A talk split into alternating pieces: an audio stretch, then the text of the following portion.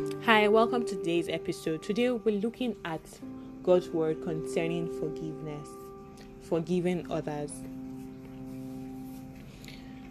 Honestly, forgiveness is especially forgiving people who have wronged you and have left like really painful scars. It's super difficult. Sometimes you forgive, but you do not totally let go. Colossians 3 verse 13 says, Bear with each other and forgive whatever grievances you may have against one another. Forgive as the Lord forgave you. This scripture is really deep, especially the last part that says, Forgive as the Lord forgave you, because we have done like really sinful things, like we have fallen short of glory of God a couple of times, and when we go back to God, God is happy to take us back. The um, part where um, Jesus was being nailed to the cross and he said, Father, forgive them for they do not know whether what they are doing. I mean, that I can't imagine the amount of pain Christ went through. Seeing the nail and the hammer going down your hand, the pain, feeling the nail drilling down your like it's a lot. Your hand, your feet. Natural man will say no, this is it. I can never forgive these people.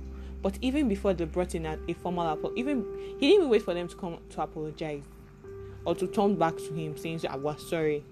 He requested they be forgiven. Mark 11, verse 25 says, And when you stand praying, if you hold anything against anyone, forgive them, so that your Father in heaven may forgive you your sins. That means forgiveness. We forgiving others goes hand in hand with how God forgives us.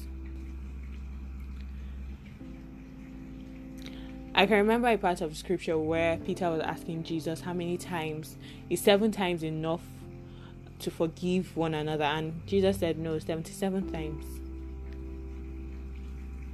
We have to make it part of us, even before we get a formal apology, to genuinely forgive. So we don't have anything hindering us from God hindering our prayers from getting to God or hindering our blessings from getting to us from God. So let's make genuine forgiveness part of us.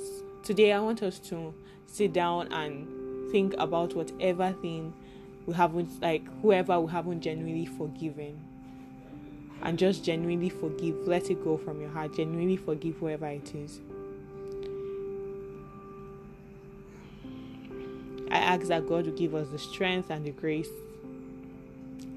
to forgive whoever, to forgive whatever, to let go of whatever pain it is.